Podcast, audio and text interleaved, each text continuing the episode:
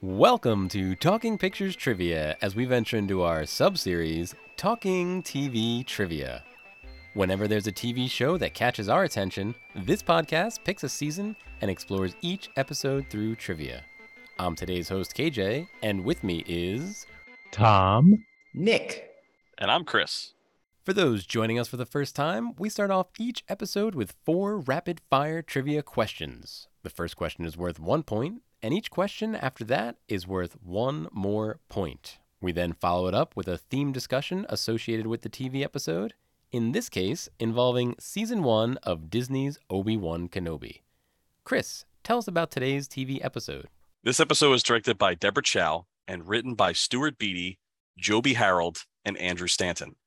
There will be spoilers for Obi Wan Kenobi up through episode 6, so feel free to press pause until you're caught up. In this episode of Obi Wan, we see Obi Wan confront Vader in a rematch lightsaber via lightsaber battle. We also follow Reva as she travels to Tatooine to seek further revenge against Lord Vader. By the end of this episode and series, Kenobi embraces the Force, defeats Anakin, and Reva is able to finally let her past go. It's time for question one. What is the name of the planet on which Obi Wan and Anakin have their third duel? Locked in. And for those counting at home, the first duel was in Revenge of the Sith on Mustafar. Is that how you say it? Uh, Yes. Their second duel was a few episodes ago, not on Jabiim, on uh, Mapuzo. And Maybe. then this is their third duel that took place in this episode, just to clear it up. I'll lock in. Chris, are you really confident on this? Not at all. Okay. Locked in. Nick, what do you have? I don't think I'm right because my guess was going to be a planet you just said leading up to this, so Jabiim. Tom Uh, Florin. and Chris. I went with Malachor. Yeah, it's unknown. They didn't define it. Ah, that's why. Un- unnamed planet. So zero Unnamed points. planet. Yeah, it was- y- up to you guys. Do you want a point each? or zero? Points for everyone, or no points. yeah, the answer was Points null. so- for KJ. yeah, I'll take the points. I guess zero for us. Okay, Yeah. moving on. I said I said Malachor because it's like a dark planet where, I was trying to think of a dark planet. I couldn't where think like of the one. Sith rule that they fight the Jedi. I don't know. It was it was a terrible guess. That is one of the leading theories on online is um what the planet you had just described, but they said it wasn't that one, but probably in that system. Well, because But- that's the that's the one where Ahsoka and Ezra and Maul go in Rebels, that has all the tall rocks, and but the Je- the Sith temple's underground, so it doesn't make a lot of sense. I don't know. It could have been Exegol for all we know, but it probably isn't. Like, I don't think it's Exegol because you'd have to get a wayfinder in order to get through the. Uh...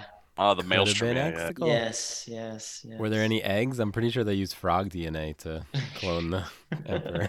just to fill up the missing links? Does he change gender? Yes, he does. Nature finds a way.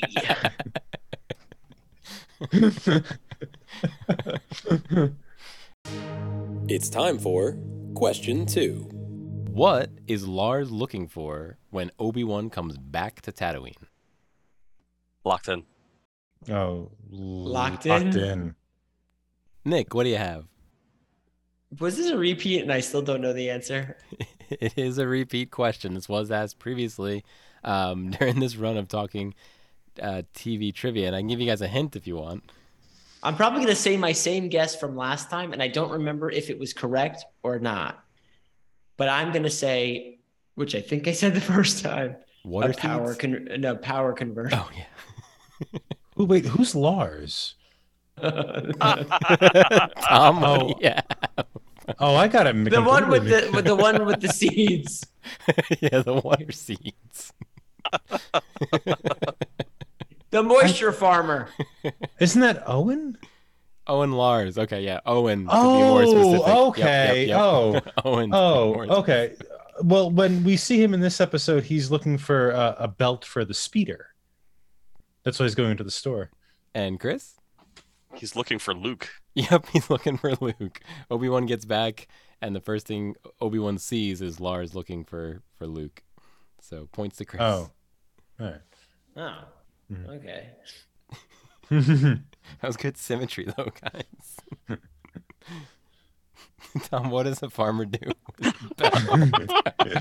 Only if Tom had said seeds. That would have been the bit. That would have been perfect She symmetry. was at the seed store. That's what they call belts on Tatooine. Seed. well, he is looking for a belt, right? He is, but that's that's when Luke's still with him, and that's before Obi Wan has returned. Oh, okay. I got confused. I thought they were still in the store, so my default power converter. I don't know who the hell Yeah, Lars was, but He's the guy who owns the Lars farm. It's time for question three. What is the last word Obi Wan says to Anakin in this series? uh, locked in. Locked in. Should we throw out a clue? Locked in. Oh no, clue, clue, clue. Should we throw out a clue? It's a big clue. It's like I need a big clue. what- I- I'll- Guys? the other guys are locked in. I don't know. You guys okay with the We clue? can unlock and lock again. What do you guys want to do? I think I know it. Oh no. What, what are we waiting on? Do you just gonna guys? give I a have a big clue. If but Oh, yeah, it's sure, gonna sure. have Give it, give a clue. Yeah, Yeah, go for it. it's one of the first things Obi Wan says to Anakin in Episode Four, A New Hope. To Anakin? One word, right? You're looking for? One word. To Anakin in episode four? Well, Vader. Yes. This is the last thing he says to Luke, right? What was the question? Oh, I misheard the question. Hmm. yeah. what is maybe- the last word Obi Wan says to Anakin in this series? Oh, I misheard. I'm still locked though, because I know it. It was a little different than what he said to Luke. It was, but I know both of them. I know what he said to Luke. I'm prepared. Also, dude, you gotta kill Darth Vader when you have a chance. He's gonna super blow up Alderaan if you don't. Are you saying that the blood of all the Alderaanians is on Obi Wan's hands? Nah, that's too dramatic. It's just, you know, come on, come on. What are you doing? What are you even doing? One word? One word. Should we do Leia's theme?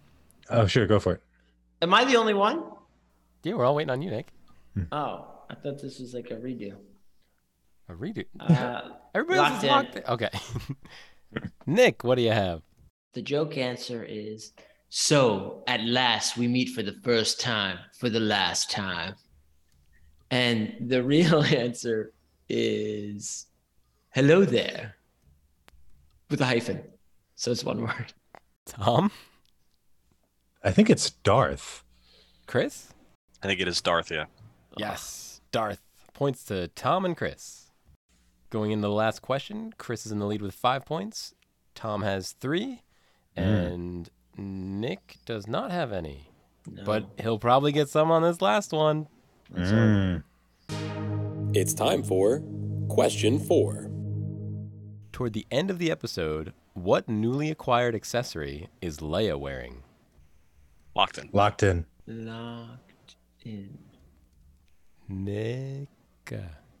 Oh no.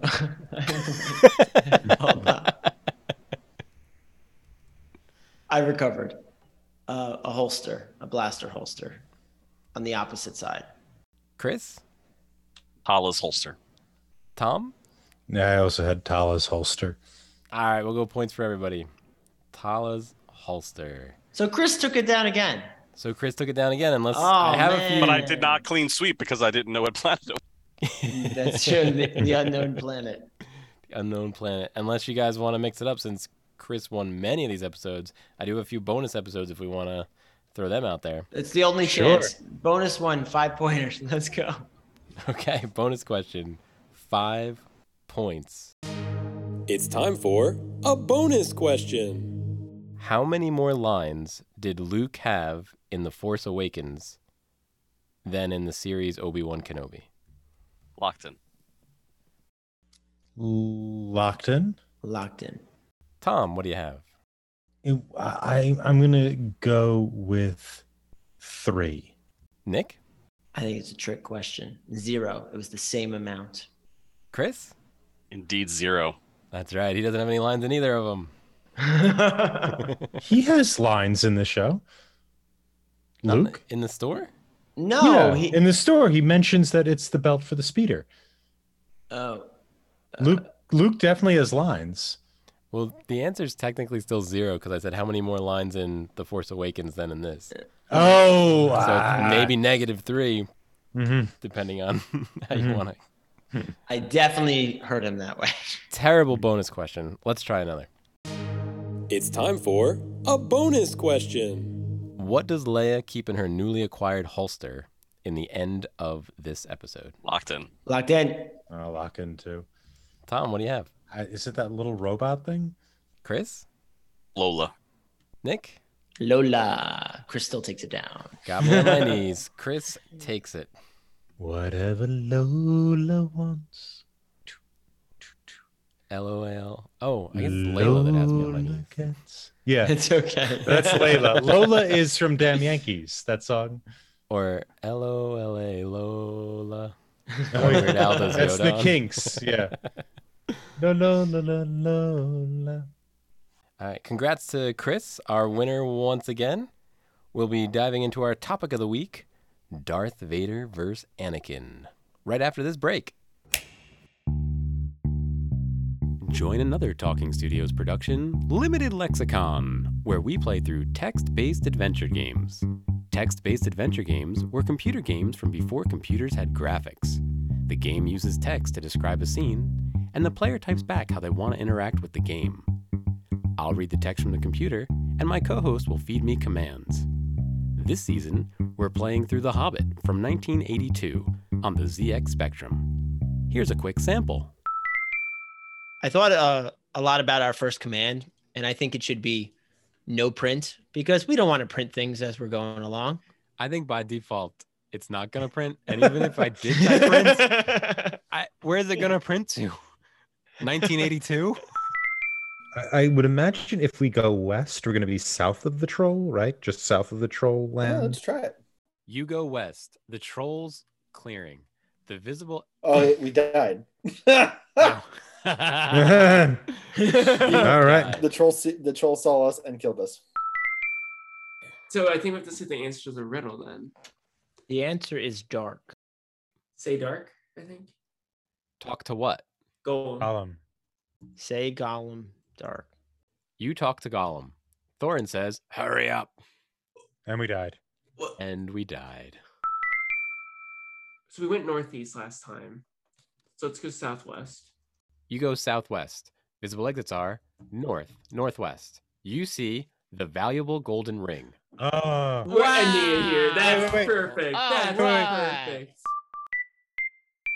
Limited Lexicon, coming to your podcatcher and YouTube in late 2022 by Talking Studios. And we're back. So, guys, there was a lot of Darth Vader in this. There was a lot of Anakin in this. I just wanted to kind of explore Darth Vader versus Anakin, right? It was a pretty big scene that he's in as Darth Vader and kind of Anakin. What do you guys think? Watch out for falling rocks. I, I mean, it's you, you're waiting for this thing. My thing is, I want to see Hayden Christensen and Ewan McGregor have a scene together, and it was very much truncated, right? The had them half the mask comes off, and and that's fine. I sort of wanted that scene extended a little bit more, um, and so you know, kind of waiting for this thing, and it felt you know somewhat anticlimactic. It's also how uh, Obi-Wan gets his force powers back is a little unclear. It seems to be that he then cares about someone, and in that care, in that concern, th- this person being Leia, uh, Leia, he is then able to use the force in a in a robust way, a la his old self. I, I, I don't know if I quite buy that. It seems like a little bit of a cop out. Um, so I wasn't overly fond of that uh you know because i kind of wanted to see more of hayden christensen's character I liked it. To to answer your question, at least from my perspective, I think it's because Obi Wan finally feels like the guilt has been lifted off his shoulders. For the longest time, Obi Wan thinks that he killed his best friend in the Revenge of the Sith, and we find out that a he hasn't done it. He became Darth Vader, and now in this episode, which kind of lets Obi Wan off the hook for Episode Four: A New Hope, he is officially confirmed that Obi-Wan did not kill Anakin Skywalker, that Anakin killed himself. Like Anakin, Anakin destroyed was destroyed and Darth Vader was created, not because Obi-Wan did it, but because Anakin did it to himself. So I think Obi-Wan is finally like guilt is lifted off his shoulders, which allows him to connect with the living force again that that oh, that Qui-Gon always tells him about. And I think that is the same line at the end of this episode. Qui-Gon says, You weren't ready to see me yet, or like Obi Wan is basically chastising Qui Gon for taking so long, and Qui Gon's like, "It wasn't me. It's always been you not being ready to get to this portion of of the journey." So I I think that that's where that comes from. As per Vader, I really enjoyed Vader in this in this story. I agree with Tom. You have to you have to end Vader when you can. So Obi Wan walking away is pretty stupid, except that you know he has to be in the next movie. So that that he kind of the plot is has to is at the behest of the future. Uh, my only drawback is I would have liked to have seen more of the anger in Hayden Christensen. I know they have to keep Darth Vader toned down because of the James Earl Jones voice and the modulation of it. And he's always like super even keel. You can't go crazy. But they did allow Hayden Christensen's voice to come through a little bit. I would have really, really enjoyed seeing some of the anger in Hayden Christensen. Like, not Darth Vader. Darth Vader has to be who he is. But the man inside the mask who's no longer being voice modulated into into uh, James Earl Jones, I would have loved to have seen his anger because he makes so many bad decisions throughout the series, and we're led to believe it's because he hates Obi Wan so much. Why are we not getting more anger in Hayden Christensen in that in that scene? Why are we not feeling more pain? Why are we not feeling more anguish from him? So that that's something I would have liked to have seen. But overall, I thought the Darth Vader arc was good because it kind of showed how much he was going after Obi Wan.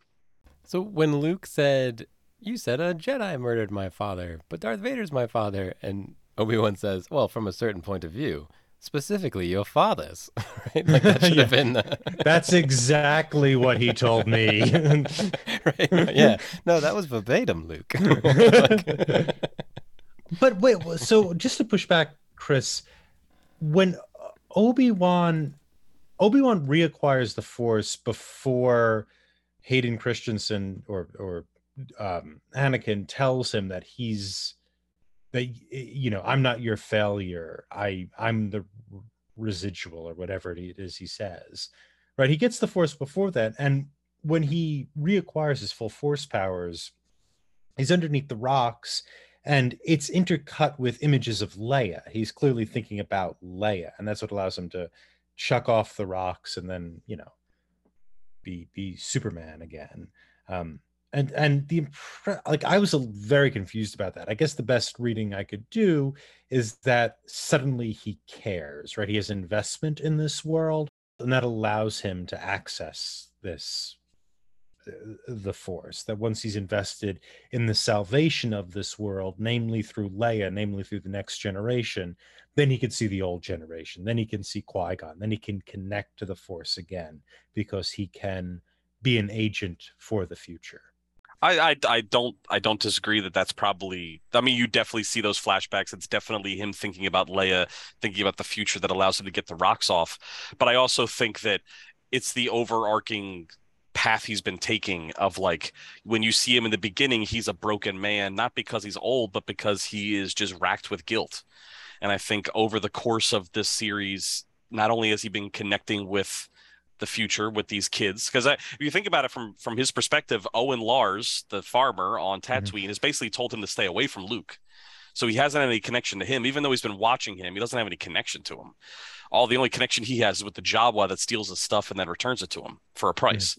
So like he is kind of aloof in that in that situation. So I guess it could be both. It could be his connection with a person who has a bright future ahead of it, his connection with, you know, getting rid of the guilt of killing his best friend. I think all that stuff kind of leads to his crescendo moment of of Mhm. rejuvenation. Yeah, he needs to care again, I think. Yeah. he needs to he needs to care again so he can get his rocks off. And so, He's also pissed off that that Anakin finally got the high ground. So he just wanted to make Yeah. sure that he didn't win when Anakin has the high ground. I think no matter how that sequence went, I would always be a little disappointed though, because it never lives up to what my expectations would be. Because it is a challenge when you know this is bookended between what happened in the past and where the the original trilogy goes. But I actually thought that fight was a little underwhelming because they're throwing rocks at each other. And I know in the end, the big reveal is that Obi Wan gets his full powers back but it just it still fell a little flat to me. I, I knew that they were going to do the mask sliced in half once I knew Hayden was cast. I, I assumed that they were actually going to do flashbacks too, which they did. I thought they would do more, but I'm actually okay with the usage of of the flashback to a specific time and point as a reference point to learn more about Anakin's character flaws but yeah, I, I actually wanted more from that. And the challenge for me is Obi Wan always leaves him for dead, but he's never dead. This is the second time he left him on Mustafar. He left him here on unknown planet KJ, and we know what's coming. But it's it's it's just tough to tell a story like that because how else would you do it? I don't have an answer. I, I don't think it was explained, but here's here's how I've rectified it in my mind. If if you want to buy into this theory or not, it's up to you. Let's go I- for it. I feel as if Obi Wan at that moment thinks that that Vader is redeemable, and I think that you see that in the way that it's presented to Luke later. Like Luke begin believes he's redeemable. Like where does Luke get that that idea from? I think it's just a, a Jedi way of thinking that everybody has this ability to kind of become better, even in their darkest hour. So by striking him down at that moment would have just completely ended any retribution or any kind of reawakening that Darth Vader Anakin might have had. Now you can go down the path and say that Obi-Wan not killing Vader in that moment leads to Alderaan, leads to all these deaths, leads to Death Stars 1 and 2 and blah blah blah. But the, in in the grand scheme of him looking out for his best friend or who was a former best friend, he doesn't want to end the possibility of redemption at that moment. And yeah, the fight's a little anticlimactic because they're throwing rocks, but going back to your last episode remarks, it was a TV show. Maybe the budget wasn't there to kind of make this big grandiose, uh, this big grandiose fight scene. But I, I think it's more like a character study of who Obi Wan is, and who, he, how much he cares about Anakin and and Padme in that, in that moment. So when they were throwing rocks around, all I could think about doesn't Luke tell Rey the Force isn't just throwing rocks around? Isn't that part of the Last Jedi? So I'm sitting here watching, thinking, wait a minute. This There was something to that effect. this isn't how the Force. But even in that movie, she throws the rocks around, right? Yeah, at the So end, they right? That escape. that was the punchline to that joke, right? Yeah, Yep. yeah. hmm That's true. that. That's what I thought of was when Rey lifted all that, not just the few rocks that Luke lifts in Episode Five, but I thought of Rey Raise the rock. when I, saw that. Scene. I mean, I I really to, to to to give you credit from last episode, I think it's because they needed the set to be bland. They need they knew they were going to have to mix some special effects in with the the lightsaber fight. They needed the background to be kind of dark. If you look at any DC superhero movie, the final fight is always with a dark background Dark. because they don't want to spend the money to make this big bright fight in the daylight. So like in order to save money, you do your special effects and you do all of your your VFX shots in a dark palette.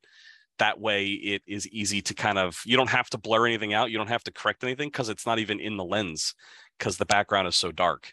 So I think the rocks are just uh how are we going to make the planet dark? It's going to be nighttime, and what can we see flying around? Oh, we have a rocky planet that doesn't have a lot of sunlight. I, it, it's it sucks. I you know, maybe it would have been better if it was a movie. Maybe it would have been in the bright daylight, but I I mean we get we get what we get. I think at that point.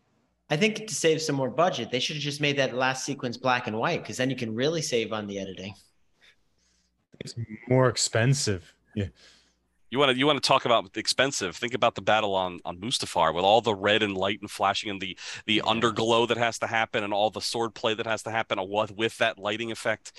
That's a that's a, a terrible undertaking for something that needs to be done quickly and Mhm. relatively inexpensive.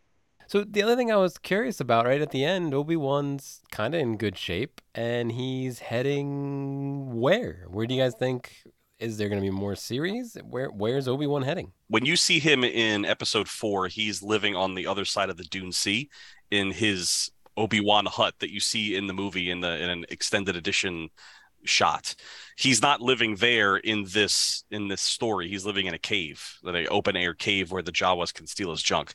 Presumably, he's going to there. He's going to make his own settlement on the other side, knowing that Luke is safe and that he doesn't have to watch over him day and night, nor does he have to harvest, you know, you know, ancient uh, manta rays out of the out of the the sands of Tatooine. I was expecting a grandiose answer, like he's gonna go find Ahsoka, or he, might go find uh, his love interest from the Clone Wars. But no, no, you guys are saying, oh, 50 miles that way.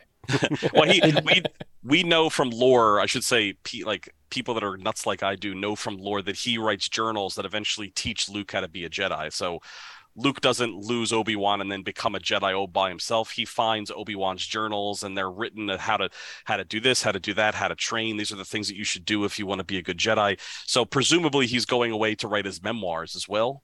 What they do in a future series might be Ahsoka. That'd be awesome. We I would love to see Ahsoka come to Tatooine and, and pick up Ewan McGregor for an adventure. That'd be great. And we can certainly write into that because he's no longer caretaking for Luke, which is great. And they're definitely going to try to do the Marvel thing where a lot of things tie in. I don't know if that will be one of them, but the journals that Chris was alluding to, from what I know, was predominantly in comic books. I don't know if there was any other media, but I know they did a lot of stories in comic books.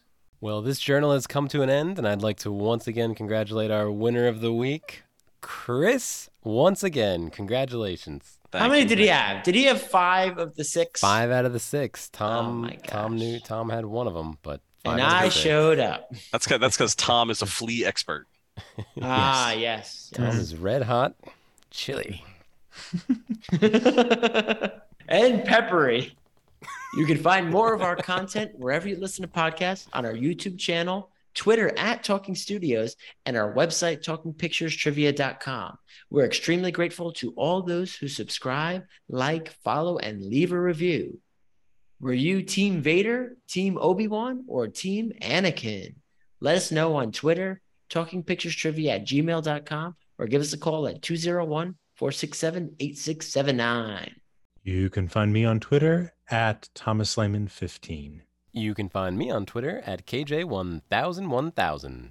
If you'd like to get a hold of me, feel free to reach out to the fellas at Talking Studios on Twitter. I can also be found on Twitter at the nicknamed. Join us next time when we get back to Talking Pictures Trivia and prepare for Disney's new Hocus Pocus film with the original movie from 1993, conveniently titled Hocus Pocus. Stay tuned for our first impressions of this film. Ding, ding, ding, ding, ding. Next week, we'll be discussing Hocus Pocus. Tom, how was your watch? I saw this, I believe, in the drive through in the Lake George region. So I was a child when it came out and I saw it in theaters. And I don't really remember it very clearly as a child, but watching it again on my computer, I I had more fun than I anticipated. Bette Midler made me laugh out loud several times throughout the movie, and as did Sarah Jessica Parker. I, I think her like uh, her kind of lusty witch is is a real fun thing. Now, when they're off screen, the movie kind of falls apart. It's sort of um, unable to deal with these these children in a very compelling way. Even Thora Birch, who's had a somewhat of an accomplished career, um, comes off uh, sort of undirected in those scenes. But whenever those witches are on screen, I I had a lot of fun, and despite this movie being, you know, somewhat of a uh, somewhat of a train wreck, I kept laughing at things Bette Midler was doing, and so you know what, my hats are off to this movie.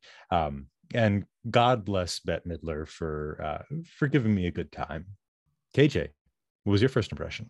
I saw this back when I was younger with my cousins, and we watched a lot of movies, super fun. And I remember, I remember us having a silly good time with this. Right, we jumped in fright when we were supposed to. We laughed at the jokes when we were supposed to. But even as a kid, I don't remember liking the movie. I liked the experience with the movie, but not the movie. And this rewatch did not help. Um, did not help that memory at all. How about you, Nick? I never experienced this movie in my youth. Only in the last few years did I watch it because some of my extended family, this is almost, I would actually, it is a holiday tradition for one of them where they watch this every year. So I did watch it with them, uh, as I said a few years ago. I did enjoy it. I definitely don't think it's something that I want to make a holiday tradition. There's plenty of other films that I would do that. I find it funny when films like this, you can clearly see they were like made on a stage or set. There's just a certain synthetic feel to the whole thing, but I guess they don't really care about that based on the target audience. It is a little racy if you think about it for a young audience too, but uh, we'll probably talk about that next week, maybe. I don't know. We'll see.